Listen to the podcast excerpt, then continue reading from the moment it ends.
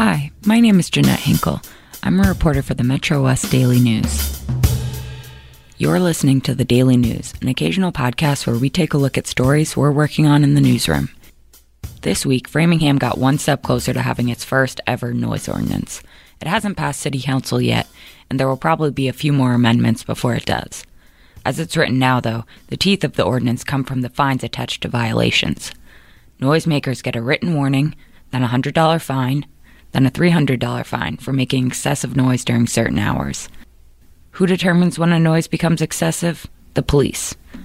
If they get a noise complaint call, they will go out to the location and determine if a noise is clearly audible from the property of the person complaining about it. If necessary, police can use what is called a sound meter when enforcing the ordinance.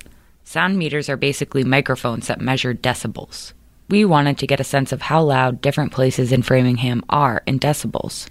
We didn't have a sound meter, and neither did any local libraries in the area. So instead, we downloaded an app called Decibel X. Obviously, it's not as accurate as a real sound meter, but it did get a lot of good reviews, so we thought we'd give it a try. Here's a sampling of the soundscape of a few places around town after 6 p.m., which is when the ordinance says evening officially begins.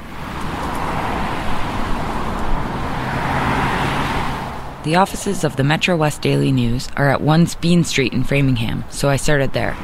According to the Sound Meter app, it's about 55 to 60 decibels outside the building. For context, a vacuum cleaner is about 75 decibels.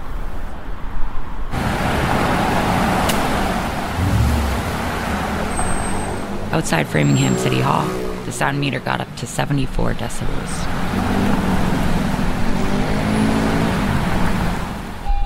At the train station, the meter got up to 86 decibels as a train pulled in.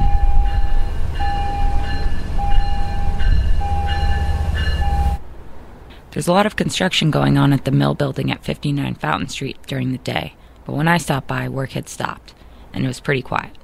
The reader got up to 60 decibels. On Otis Street, a residential road, the meter hovered around 60 decibels.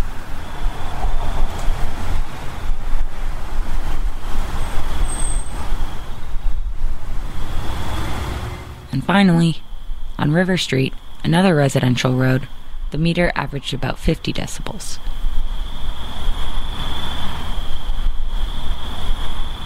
I hope you've enjoyed hearing a sampling of Framingham's soundscapes. We'll keep you posted on the noise ordinance as it moves through the City Council process. If you have any ideas for stories our team at the Daily News should take a look at, send me an email at jhinkle at wickedlocal.com. You can also follow me on Twitter at Jenny underscore Hinkle.